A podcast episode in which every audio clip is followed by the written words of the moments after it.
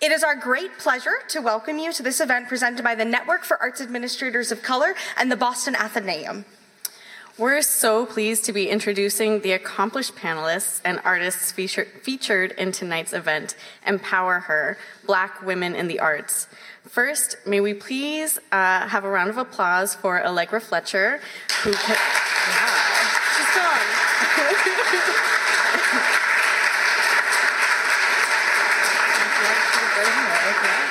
Uh, thank you to Allegra for her beautiful music uh, kicking off the evening. Uh, before we begin, please note the two emergency exits marked at the front and rear of this room, and please take a moment to silence your cell phones. Um, as stewards for the Network for Arts Administrators of Color Boston, it's an honor to be able to host you here in this beautiful space with our incredible partners at the Athenaeum for an event that features incredible Black femme artistry and highlights the work of NAC membership. For those of you unfamiliar, NAC Boston, a program of Arts Boston, is a gathering space made for and by people of color working in the arts.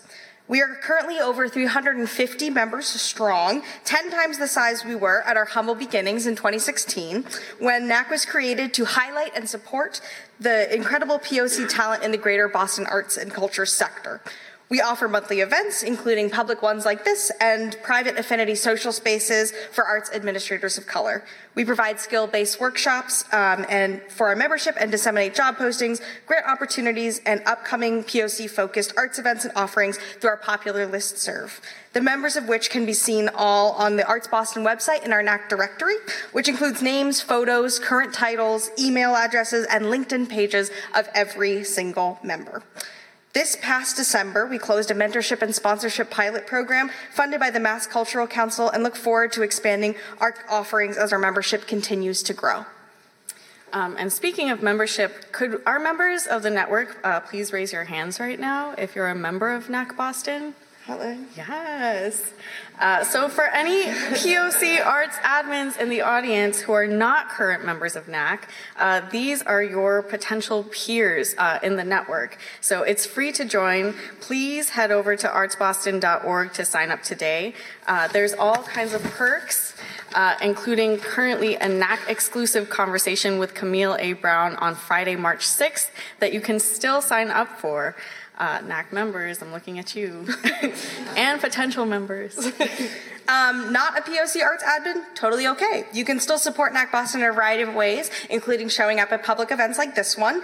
Um, and please keep an eye out for our third Thursday uh, takeover of the Isabella Stewart Gardner Museum on Thursday, April 16th from 6 to 9 p.m., which will also feature NAC Boston artists performing and engaging with the collection and Boston's Apollo, their special exhibit. There's information on that little table you passed on your way in. Tickets are now on sale, so we better see you there.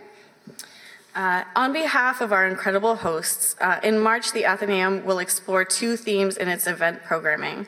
The first, in honor of Women's History Month and International Women's Day, is called Women, Agency, and the Meaning of Home. It will present Boston women writers who explore themes of power, displacement, and multicultural identities.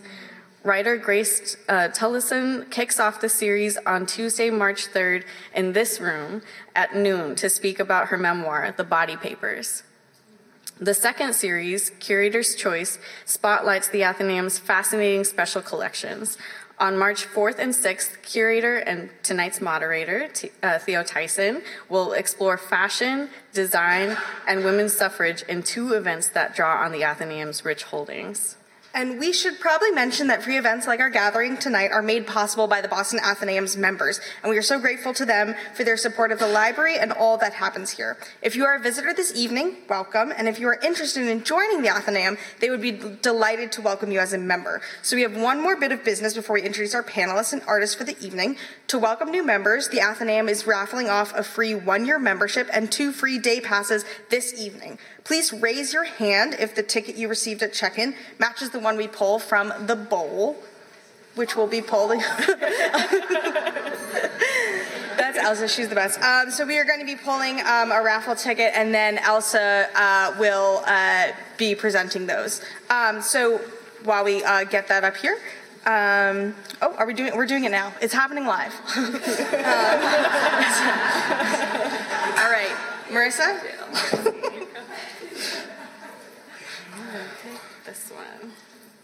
Okay, and we have lucky number three seven four zero eight zero.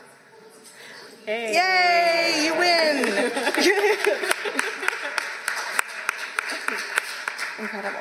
You have to pull one. Oh, we are we? How many are we pulling? We have, uh, one more day pass and one more free membership. Okay, great.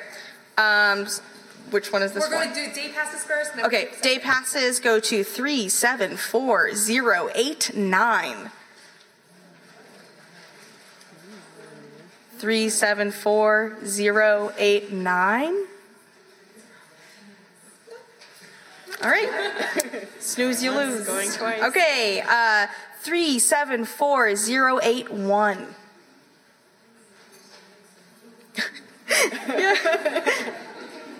Phantom ticket. All right, here we go. Yeah, you're right. Destiny's right. We'll do some more mixing. Okay. Three seven four zero nine two. Hey! We're just going through these tickets. All right, the last membership. Okay. Um, and this is three seven four zero five nine. Yay! I'm changing the order of operations. Okay.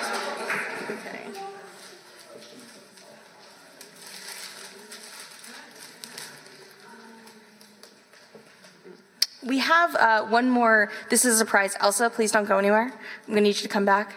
Elsa, Elsa, come back here. Um, she. I just want to give a special thank you to Elsa. She's amazing. It's her last day at the Boston Athenaeum. She's been an incredible partner to us. Um, she made this event possible. Um, and so, on behalf of Arts Boston and NAC Boston, we just wanted to give you. Elsa is moving. Oh. Elsa is joining the Nature Conservancy in Portland. She's the best. And we just want to give you a special shout out. So since you're up here, thank you. Um, uh, the only the other thank yous I would like to include are for the City of Boston for their ongoing support, our funders, the Mass Cultural Council, the NEA, and Bank of America, um, and again to our partners here at the Boston Athenaeum. Um, and now just going to tell you a little bit about the program. Yes. So, uh, to get things started, in your program, you will find tonight's lineup and bios of our participants. Artist Amanda Shea will start with a spoken word piece entitled Resilience and Origin. Next, the Athenaeum's Polly Thayer Starr Fellow in American Art and Culture, Theo Tyson, will lead a discussion with women committed to empowering black women artists. Our panelists include Lindsay Allen Cox, the dir- Mhm. Thank you. Uh, the director of theater arts for the Boston Center for the Arts, Catherine Morris, founder and executive director of Boston Art and Music Soul BAMS Fest, and Courtney D. Sharp, the director, the director of cultural planning for the city of Boston. Please note that there is ch- an unfortunate change in the program as Victoria Awkward is ill and unable to perform tonight. Um, but please, please check out her work uh, at victoriaawkward.com and make sure you see this proud NAC member when and where you can. Uh, after the discussion and Q&A, we are thrilled to have artist and Miss Massachusetts 2020 Sabrina Victor sing "A Change Is Gonna Come." Please refer to your program to learn more about all of our evening's participants. And now, without further ado, we would like to welcome Amanda Shea.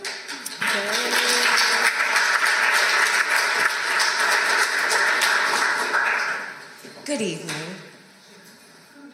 Good evening. I'm not used to a microphone, but we're going to work it out tonight. How's everybody doing? I have changed my two poems, uh, very impromptu esque, but um, tonight's event is about empower her. So I'm going to tell a story about my own triumphs and my own empowerment, and then what I see black women as, and that is very resilient. So, I don't have a title yet, but here we go. Everybody doing good though? Okay, all eyes are on me. It's, it's showtime. It's showtime. I used to love my body, flexible like the air of my sign. Like w- lightweight, I could hold myself up. Back bends, front flips, my inner animal soared until I lost an ovary. Felt like I was no longer woman, mother. She birthed my sister at 35. My cyst said no more. Before then, surgical tongs. Wish it were only a cavity to fill. This hurts. Losing a piece of myself, trying to find the peace in it. Thought it was over. Now my neck, carried weight of men, wedlock almost broke me. My vertebrae is no longer straight, like my gender, non-binary, contortionists don't conform. I was a gymnast, flew over obstacles, balanced light beams, my disc skipped somewhere. Nerves pinched, blood clots form pretty circles. The ring around my finger reminds me it burns. When I lift my hands to the sky, the right goes numb. Down to my pointed finger. Childhood, I sucked my thumb.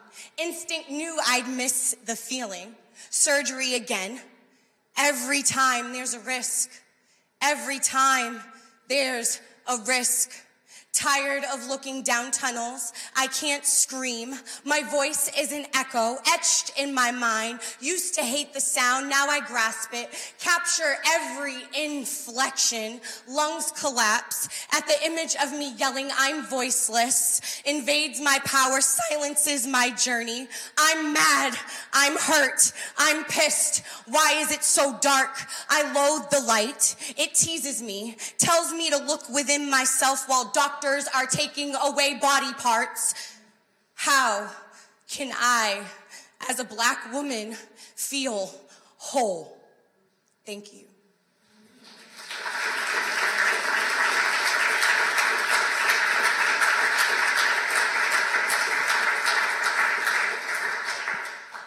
So, my next piece is called Resilience.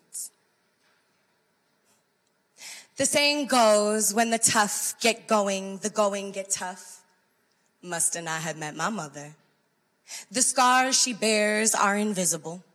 Only those with the third eye could see. You see her body is strong, agile, but weakened by her experiences. Black women are to only be strong. No complaints, no check-ins, only checkups to ensure the body is intact heavy, the head that wears the crown. But I see it slipping. Weight on her shoulders, she carries worlds around. We simply orbit in her universe, even when she's lost in her own space. Who will carry her burdens? I mean, her anger, her depression, her anxiety, her bipolar, her wallet, she don't need no man, but society's price tags tells her different stories. One's filled with fairy tales unbeknownst to her.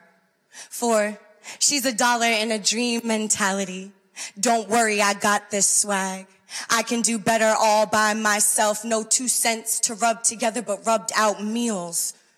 Who will nourish her soul? Is tired, been beaten, but not by life, by family, who cast her away, didn't want to help her rewrite her wrongs, running away from generational trauma. She's out of breath. Panic attacks her nervous system. Like a baby, she births, she self-soothes. Resilient.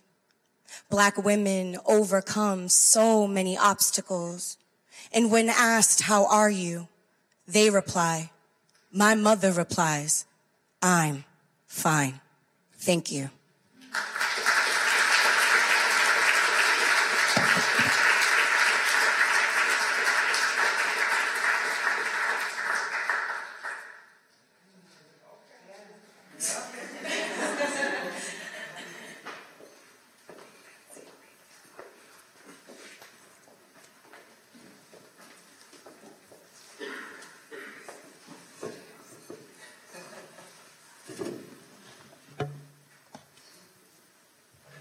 Before I even say good evening, can we please give another round of applause for that amazing.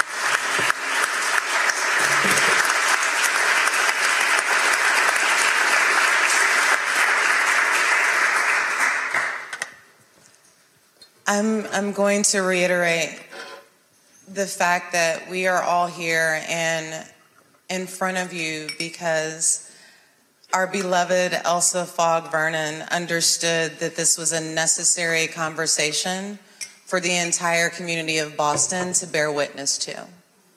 So thank you, Elsa.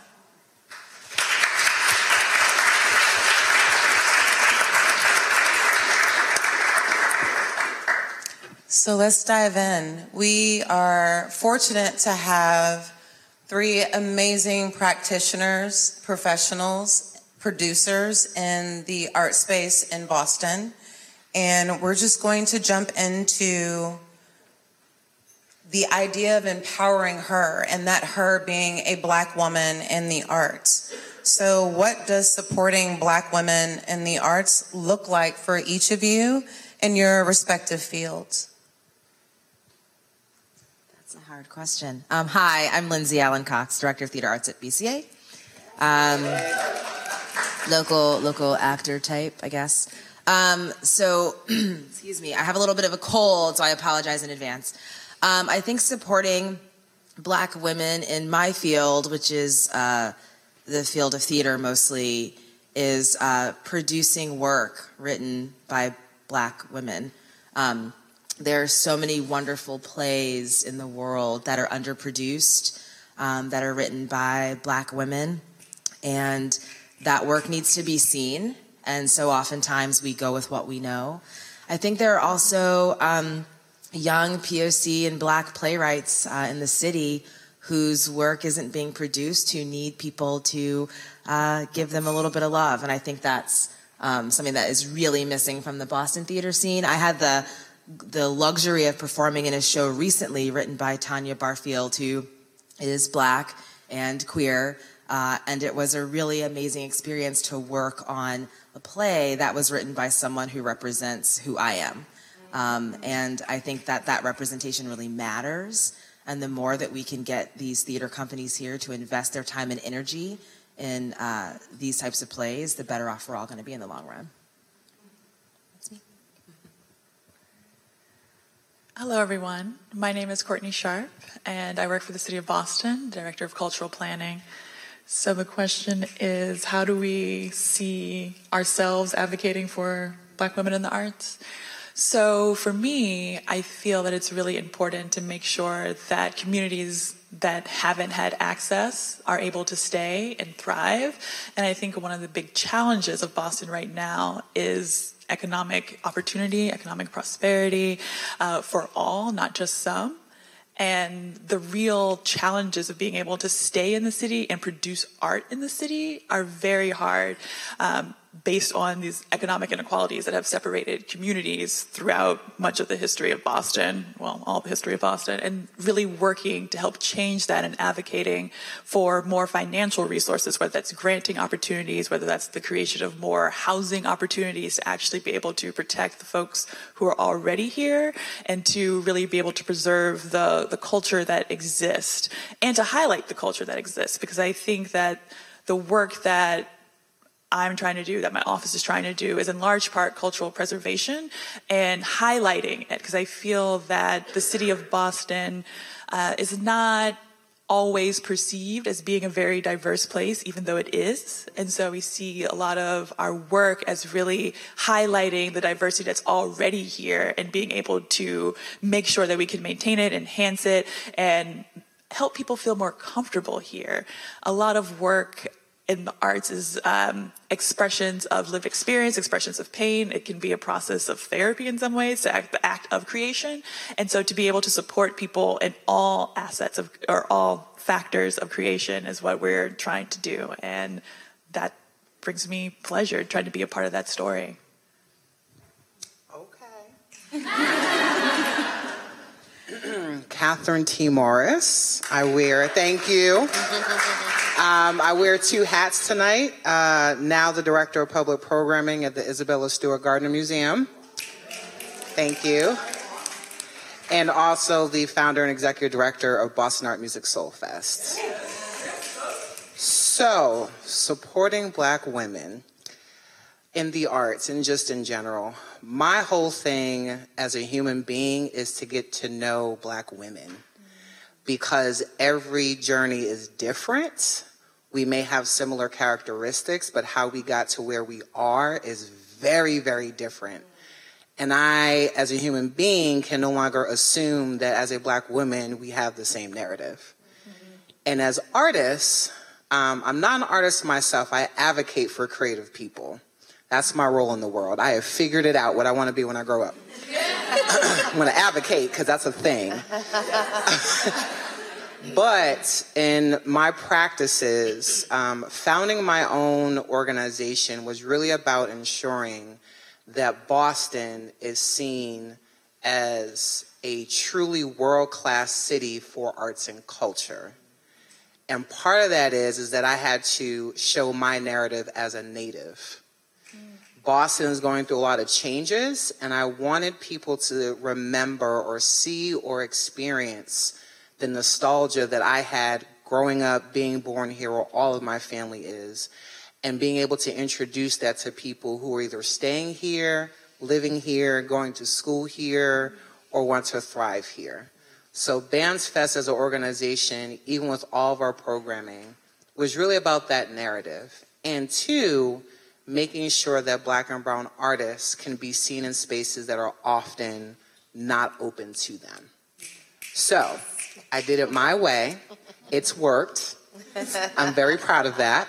Now, with my hat at the Isabella Stewart Gardner Museum, when I, before I got hired, I walked in the building, I said, I need complete creative autonomy.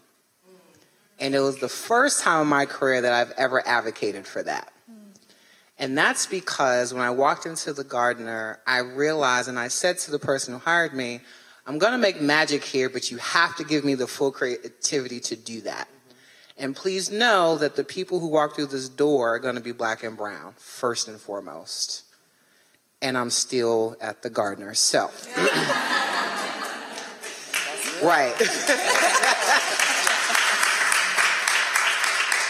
And so, with my role at the Gardner, in terms of supporting black women, there's very few, okay?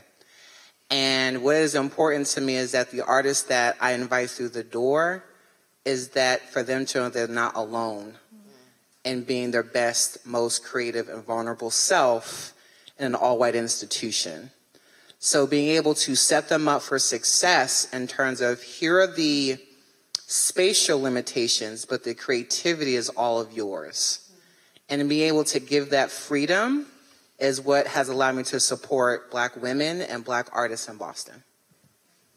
So th- this is a great, beautiful segue. Thank you. you. So, Lindsay, you talked a little bit about making sure that productions by black women artists are possible and seen. Courtney, you talked about the financing that is required for these, the, the space of creativity that's necessary. Those are all very different. So, what does success actually look like when that happens? We're going to start with the easy questions. Yeah. I, I mean, to to to piggyback off of uh, some of what Catherine said, I think for me, success looks like, um, you know, uh, like so. Last Tuesday night was it this Tuesday? Was it just a few days ago? Last Tuesday. I don't know what day it is. Um, I closed the show on Sunday, so I have no idea where I am. Uh, last Tuesday, we had an event at the BCA. Uh, it was the third installment of an event that I curate called Hella Black, and it was amazing. And this time I curated with my friend Candace, who's there. Hey, Candace, wave. Uh, and so success looked like uh, a black box at the Boston Center for the Arts, a white led institution, um, full of black and brown and queer people uh, watching a hip hop concert performed by six of Boston's hottest female MCs. Um, that was success. Success was uh, black and brown men and women and, and everyone else in between and all over um, occupying this space that maybe they felt like it wasn't a space they could occupy typically, right? Um, and coming in there and being their full selves. I mean, I think for me, um, being unapologetically black all the time is really important.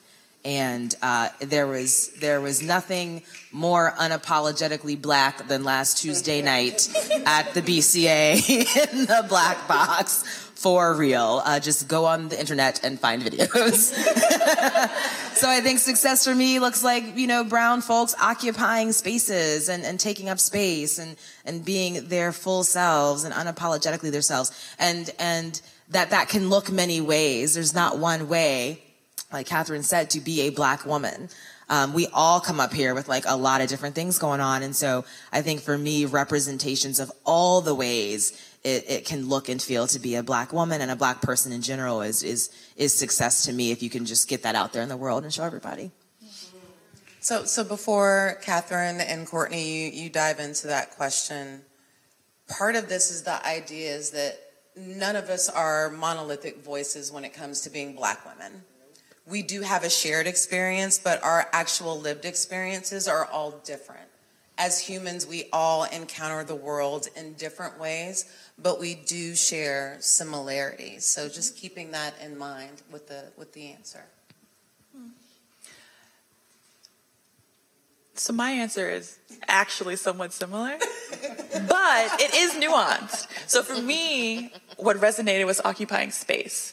And for me, success looks like ownership because I feel like with ownership of space, it provides so much more freedom to do whatever it is you want to do, to take risk. And I think that to produce art, it is helpful if you have a high risk tolerance and can actually make that take the risk of doing whatever it is you're trying to do. Uh, and that can be facilitated by knowing that you don't have to worry about where you're going to sleep or where you're going to produce your work. And so having the community, the network, the resources to make sure that people can stay and that they can own it and that it is secure. I think that security would be what success would look like. That was deep. That was so deep. Okay. So, there are two current examples I can give of what success looks like for me um, around supporting black women. One recently was a show I did at the Gardner called Braveheart, and it featured Amanda Shea, Valerie Stevens, and Porsha O. And the the the kind of subtitle that was uh, storytelling from a soulful place. And um, the reason why this example I'm sharing with you is so important is because it was the first time that these black women were working together and were asked to go deep about who they are, on how they entered, how they arrived, and where they want to go. And then to be in the Gardner Museum, which to the community is, well, I should say the hood, that it, it's a museum that reflects a privileged white woman. So why would these black women see themselves in that space? That was a very deep moment for me. And what I said to them in a very subliminal way is that you are protected. You can be yourself here. And if anyone has a problem with it, they can come see me. And that show was so powerful. I learned more about these black women that I could ever learn in reading their bios, seeing them on YouTube, or reading a book. They had no filter. And because of that, there were tears, there were hugs, but most importantly, they left their soul to bear for everyone, no matter what your racial, gender, background didn't matter, could see. And the people that walked out of there felt so much more empowered by their vulnerability and being who they are. So that's one example.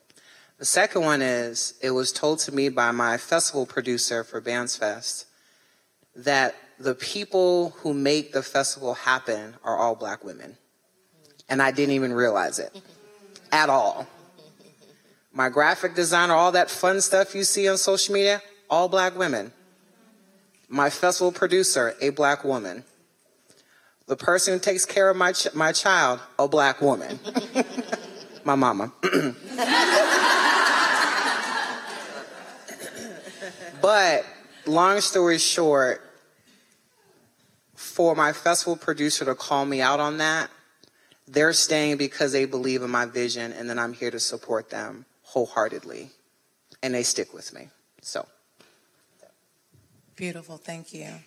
So we, we've said a lot about occupying space, mm-hmm. which is, is huge. It's occupying space, but not just occupying space, but taking up space and being given the space and offered the space to be unapologetically black.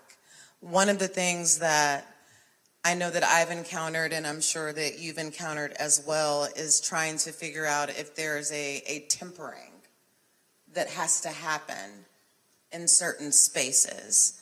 Uh, Zanele Muholi is a visual activist from South Africa who often comments on the idea of blackness is sometimes okay if it's if it's trendy if it's something that is relative to a particular item in a special collection or just a particular exhibition.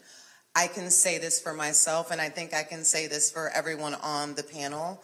We are black women 365 days of the year.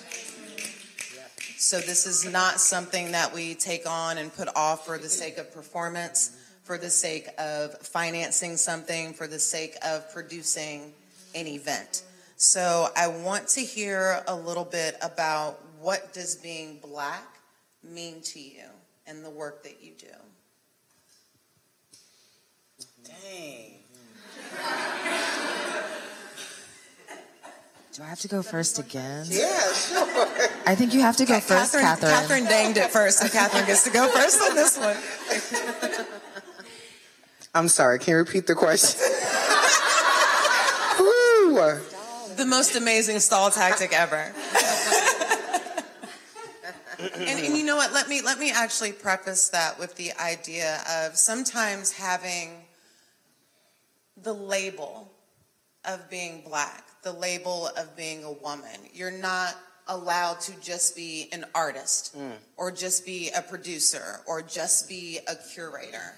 There's this there's a, a reductive quality sometimes that comes with it. Like, we can't just say that Lindsay is an amazing actress. She's an amazing black actress, or she's an amazing black queer actress. There, it, it becomes a qualifier. So, how do you exist in that space, but exist beyond that space? Well, the first thing that is very obvious outside of my skin color is I'm six foot six. Yes. Okay. Yes. Never played basketball. Don't ask that question.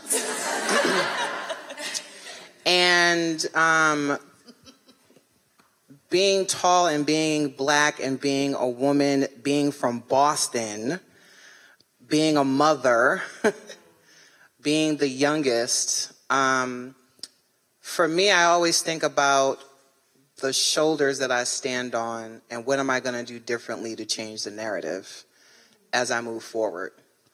Because yeah, this this doesn't go away. It might tint in the summer, um, but I don't look at it as a qualifier anymore because I don't dwell in that space. I choose not to dwell in that space anymore. As a kid growing up, that was just always the most obvious thing to point out. And I've had to put my contributions and my skills and my capability, what I believe in, why I physically take up space as a tall woman, why I have my feet planted in the ground so strong, so that it's not the only thing that we're talking about in the room of being the first. Because sometimes being the first is the hardest part ever. So for me, being, being black is literally being my most vulnerable self 365 days a year night and day does not matter, but that know that you're going to get the wholesome part of me, not just the layers. Sorry. Same, ditto. yes, agreed. What she said. I, oh, what does being black mean to me? I mean, it's it's who I am. It's how I show up in spaces. It means that I'm an advocate, um, and I didn't come upon it consciously. It's just how I've lived my life. I think growing up in a black home, but mostly in a white environment, also shaped my identity in a way where it was both very obvious. I'm very obviously black, but to me, in some ways, it wasn't all the time.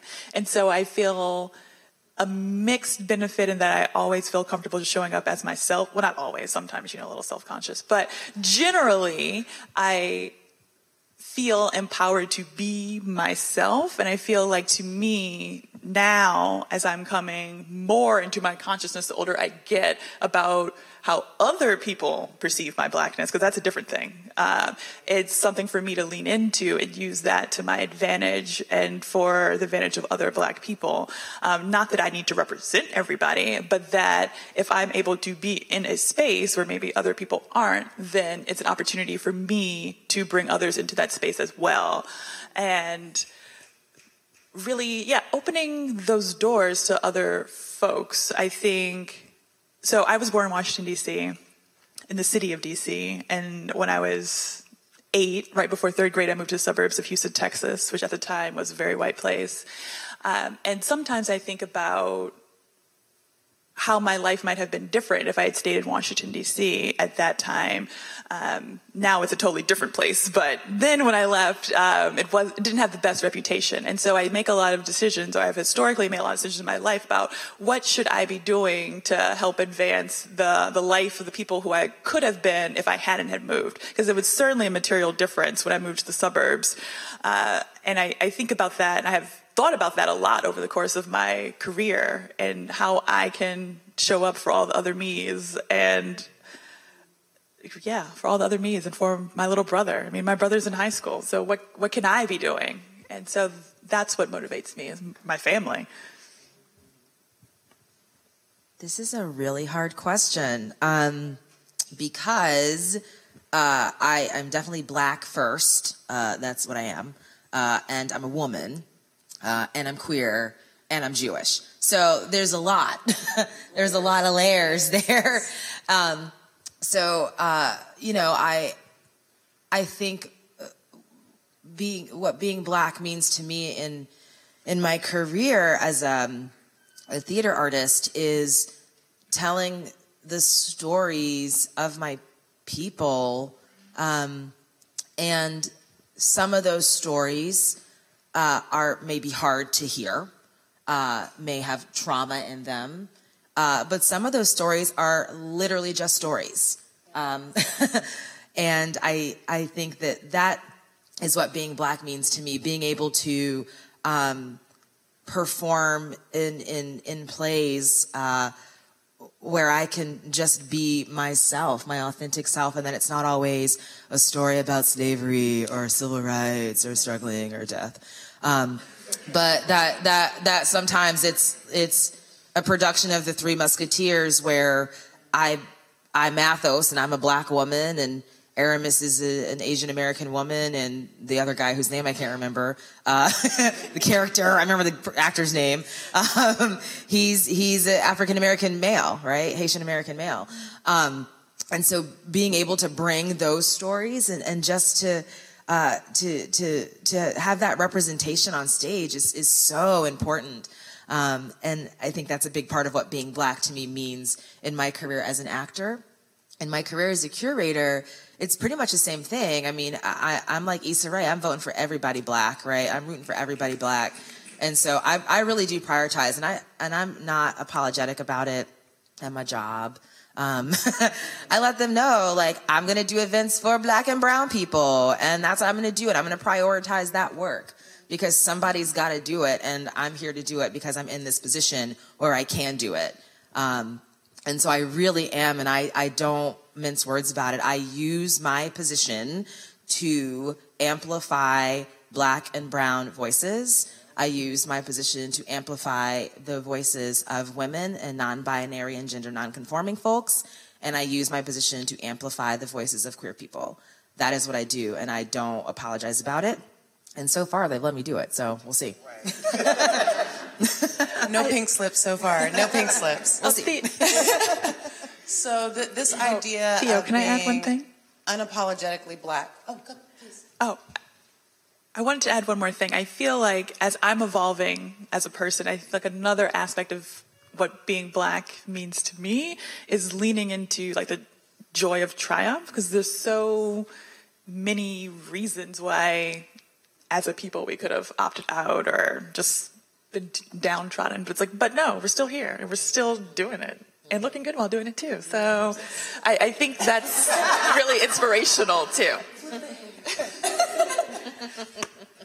Um, th- there is that idea of opting out. I mean, we can talk about the Igbo people of South Carolina that decided that they were going to commit suicide rather than be enslaved. So there, there is always that opt out thing that we have in the back of our mind.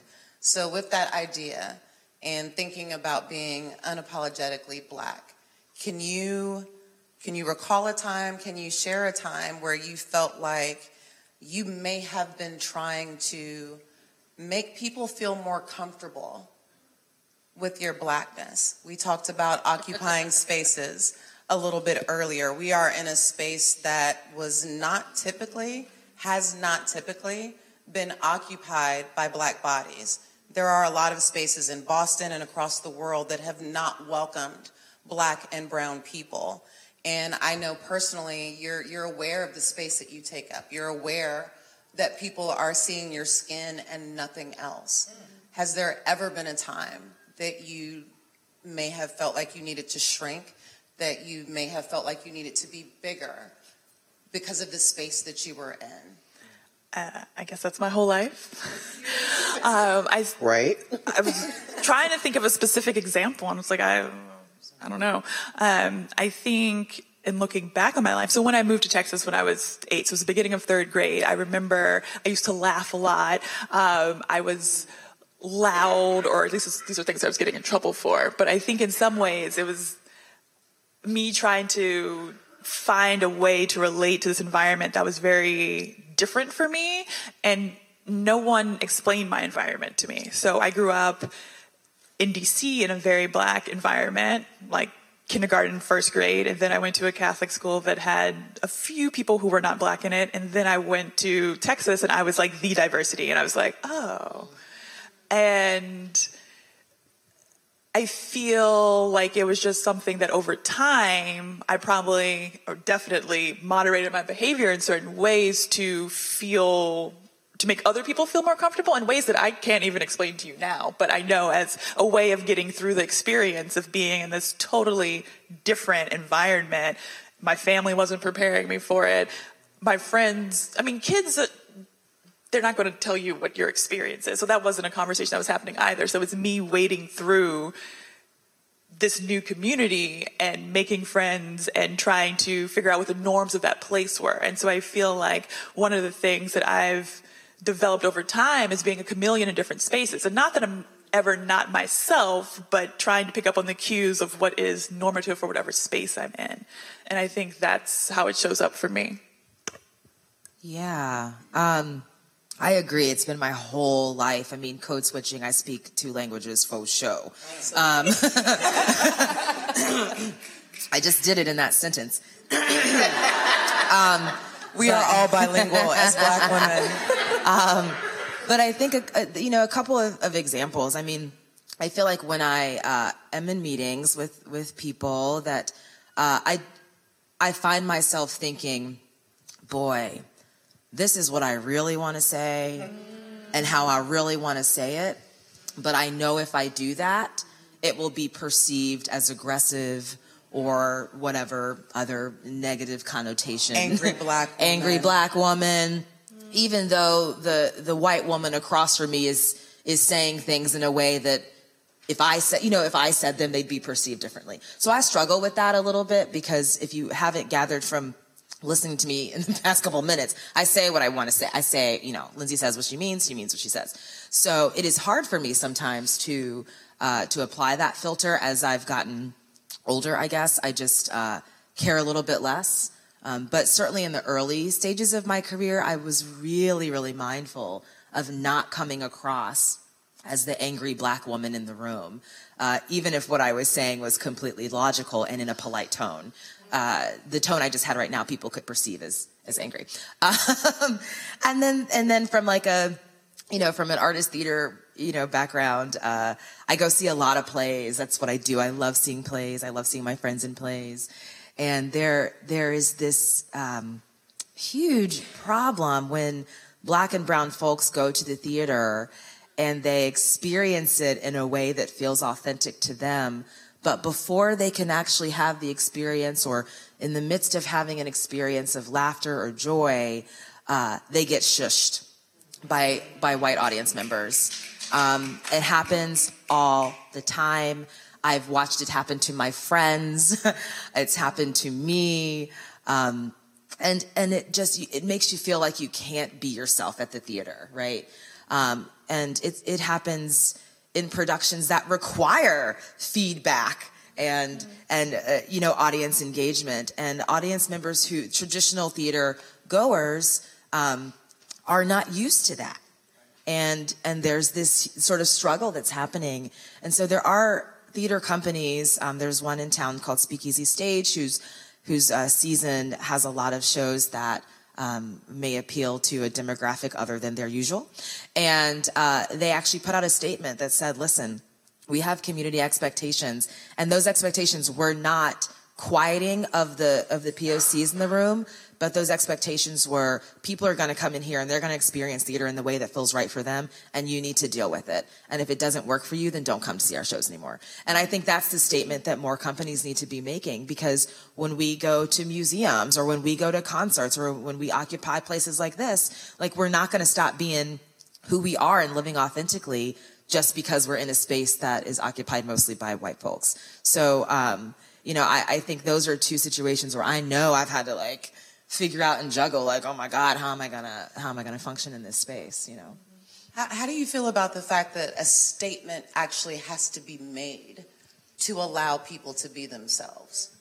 I mean it's crazy but um, it clearly is needed because it it continues to happen. I mean i was somewhere the other day and oh oh oh i was at, i was watching sweat at the huntington. And uh, there was I mean, it's a it's a good play, right? And there's people behind me who were like, oh, oh, what's going on? Oh my God, you know, they were trying to figure out what was going on and, and they were engaging with this beautiful production. And the older white man in front of me turned around and shushed them. And I'm, my head spun around like the exorcist. And I was like, well, you know, I'm trying to figure out what to do. And I don't, and I don't know what to do because then I'm talking, you know, and then I get kicked out, you know, like, and I got to work there next week, you know, so, so it's, it's tricky. It's tricky, but I, I think that those, it's sad that those kind of statements have to be made, but I think that it's up to the white led organizations to make the statement to their people. Like, y'all need to chill. So, you know, maybe that should just be the message they send. Like, y'all need to chill, right? Yeah. I don't know. I, it's just a play, right? I totally understand what you're saying. Uh, I think it's encouraging because I mean the status quo has just been y'all need to be quiet. So now that the institution that's opening the doors is trying to make it actually more inclusive to people who have not traditionally been there before, I think is a step in the right direction. So hopefully in the future it won't be necessary, but in the attempt to change culture, sure, I'll take it. Better than still being shushed. And I, I tell, you know, when I talk to uh, producers all the time, and they ask about this audience, you know, and like, what, you know, I say, black people uh, come from a tradition of call and response. Yeah. So you can't expect me to sit here and, and, and get feedback, you know, input from somebody and not give feedback, right? So you have to understand culturally where people are coming from. And if you're going to do shows like Choir Boy, like Passover, like Sweat that have large black cast in them, and you, and you're trying to appeal to a more diverse demographic, then you've got to understand the culture, right? I think cultural competency is a huge thing. Oh, uh, so so much. Uh, I think to be specific about what I mean, what I mean is understanding non white Protestant culture uh, in different spaces. So, as another black Jewish person on the panel. Isn't that crazy? There's two black There's Jews two up us. here. That's insane. That like never happens. We are not all the same. One of the things I struggle with professionally from a Jewish perspective is a culture of like mutual interrupting. And I feel like in a professional space that's perceived as being rude. And I'm just like, oh, but that's really comfortable for me. And it's like, it's not that I'm not listening to you, it's that I'm trying to add to this conversation and we're on the same wavelength. And I have recently become very self conscious about that. Sheesh. so we we we- we're kind of rolling off that idea of how we we don't want to, but oftentimes we find ourselves tempering who we are. Um, in that spirit of tempering ourselves, what are some of the sacrifices that you feel you may have made in regards to your blackness, your womanhood in this space of the arts in order to continue pursuing your practice, in order to continue using art as activism? What are some of the sacrifices you feel like you've made, or maybe even your family has made on your behalf to continue to support you in what you're doing? Okay, I can talk about this one now. Okay, I was waiting for it. Okay. um, by a show of hands, how many people know what the METCO program is? Raise your hand. Oh, good. Whew. All right. So, for those that don't know, uh, METCO stands for the Metropolitan Council for Educational Opportunities. I still remember it. Okay. Um, and it's it's basically in a nutshell taking inner city kids to the suburbs for further education but it's a choice. Like, yes, you can sign, you, you can be signed up to be a part of it, but as a kid, you have to make the adult choice if you want to go through the program for 12 years. So if you can imagine 98 black kids, each in their own little places, waking up at five o'clock in the morning to get on a bus that's going to take you to a place you don't know, and somehow you're supposed to further your education. That was my life for 11 of 12 years. And in those 11 years, the greatest sacrifice was getting up to not only code switch, but to leave my hood, leave my family, in hopes not for the education, but for the chance to be seen, heard, acknowledged, and appreciated. And so for each year of those 11 years, my mother would come to me and say, Do you want to continue in the program? And I'm like, Yes, I got work to do. A lot of work. And for my parents to make that sacrifice, who didn't have a car and somehow had to make it out to the town of Sudbury and Lincoln anytime I was in trouble was their greatest sacrifice as well as mine. But in that 11 years was my actual formal training on how to deal with white people shit. Good and bad. I like red bell peppers. Um, so, so with that being said, is that it's a thing. We didn't have that in my in my place. We're not going to start talking about food, deserts. We're not. We're not. so,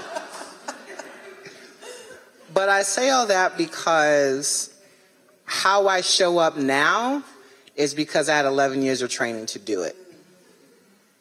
The little black girl had to grow up real quick on being on having the best grades to get the best opportunity to then turn around and say to principals and teachers, I'm going to start a social justice movement for the 98 black kids.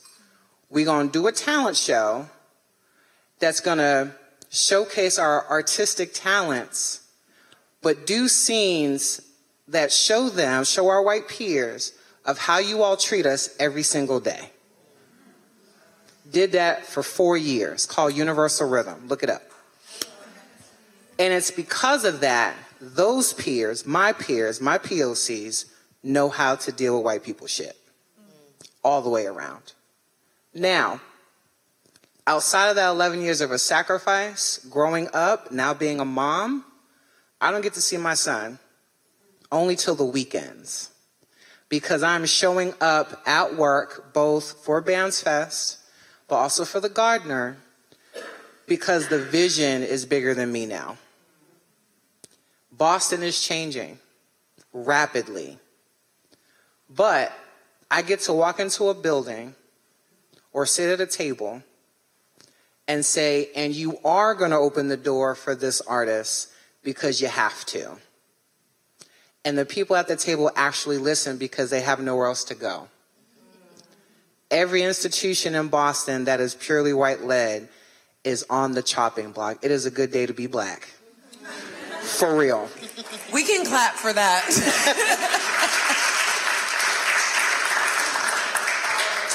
I will say that that resilience in that sacrifice is why I fight every single day to be present. So, sorry. Who, who wants to go after that? ditto. Literally, I mean, literally ditto. Ditto to everything you just said. um, I have a six year old who I never see, ever. Um, and I live with him. Uh, and it's the same, but I, I, I, have to do the work that I'm doing, and it is a sacrifice. Um, but I think it is important for him to see that I am doing the hard work, right? Um, and I try to involve him as much as I can, but it, it is a sacrifice, you know? Um, but at the end of the day, you know, he'll be able to say his mom did all this really amazing stuff. And I think hopefully, God willing, it, he'll be proud of that, you know? So.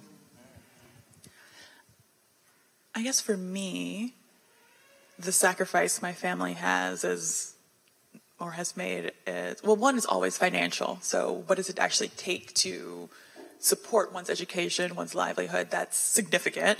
Um, and distance. I haven't lived near my family really since high school. Um, that was a while ago. I think as it relates to the arts i working in this field is a privilege for me. Um, my my grandfather was an artist, um, and I grew up with my grandparents and my mom, but really my grandparents. Uh, my granddad worked for the Bureau of Engraving and Printing, and he was the first black artist, like staff artist there. He designed stamps for a living. He was a painter. He sculpted, um, and so I grew up surrounded by art and design, and that was wonderful. But his life wasn't easy. Like he, I recently found out. So I knew he used to work as a security guard there. Um, but before that, he actually worked as a janitor there, which I did not know until I think his funeral, which was last year. Uh, but he worked as a security guard and how he got the actual job is that he had been in art school. He had been in various art schools and he was studying in dc and because he was in security he knew all the people who worked in the building and they had an apprenticeship program and he knew like the top person who was hiring for it or whatever and he was talking to them. The guy was like well let me see your portfolio and then he gave his portfolio, and it, it was good until he got the job, uh, which is great and totally changed the story of my family's life. But he had been in experiences before where people had looked at his portfolio and literally threw it in the trash, like just disrespectful. So my life, like all the things that have been afforded to me, have been directly because of a black artist who was paid to do his work. And that is my privilege in doing this work. Beautiful. So one one last question before we open it up to the audience. Elsa, we're good. Okay. Um, so we we've talked a lot about just blackness in general, but we we have an intersectionality. Lindsay, you and I have the intersectionality of not just being black and a woman, but being queer. So, how do you balance where race and gender meet? Um, if anyone knows me, they know that one of my favorite things to talk about is the heteronormative patriarchy. So, everything is very male centric in this world. So, as women, we have that challenge. And now we're adding the challenge on top of that of being black. So, how do you balance and mitigate and reconcile those two and showing up in those spaces, it's like, do I am I more feminine? Am I less feminine? Am I more black? Am I less black? Do I say I'm queer? Do I not say I'm queer? How do you balance that? I basically introduce myself and I list all the things. like, just so you know, Oh, exactly. like before we get into this conversation, I am black, I'm a woman, I am queer, I am Jewish. Not in, necessarily in that order, except I'm always black first. Um, and and I think you know I, I mean maybe it ebbs and flows from time to time. I mean when I'm at the synagogue, I'm clearly more Jewish than maybe when I'm like at work, or maybe not. I don't know. Um, but I. I know. I think I'm Jewish all the time. Anyway, uh, like right now, I'm talking a lot. So, um, but I think that um, I think that I, I just I put it for me. I just put it all out there. I mean, I, I try to be as transparent about all the intersections in which I exist, so that there's no confusion.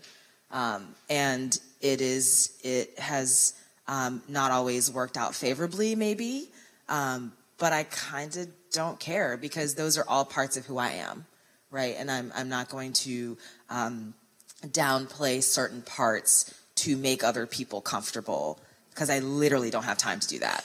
Um, so so that's like that's my approach, and that's just me and where I'm at in my life right now.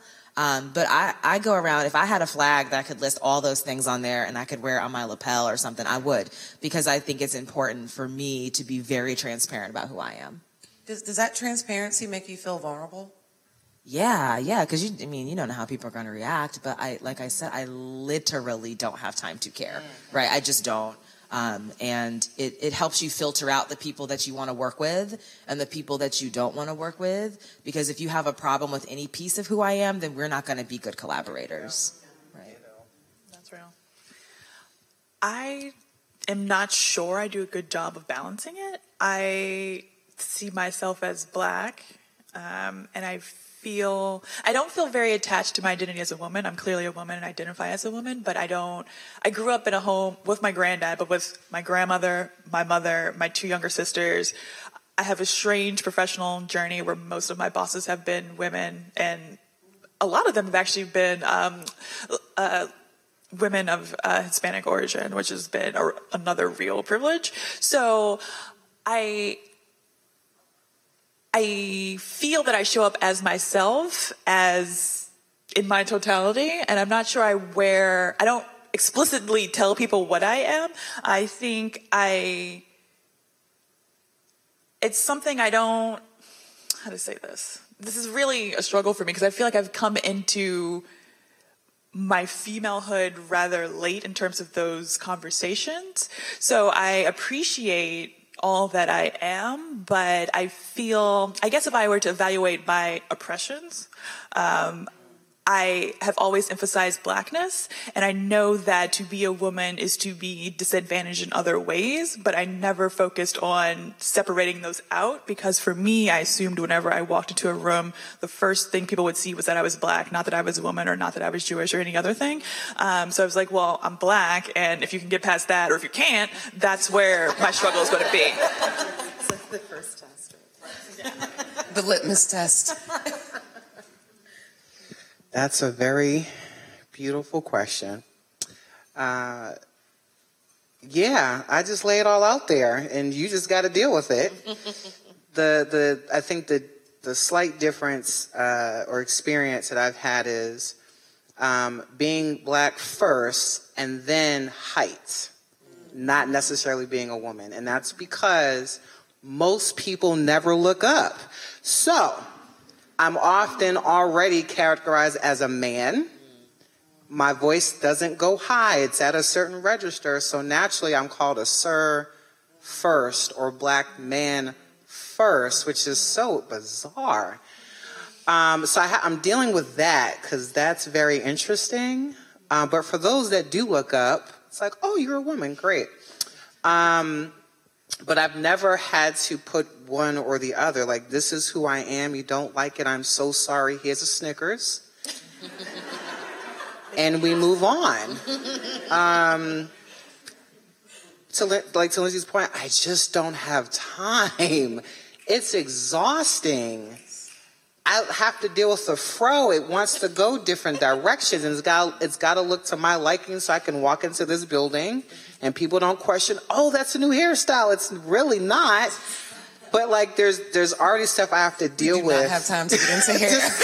like it's just my exchange with people i would hope is a joyous one and so with that is what you see is what you get and we can go in after that I think we've gotten a tremendous amount from the women on the panel this evening, so if we can give them a round of applause.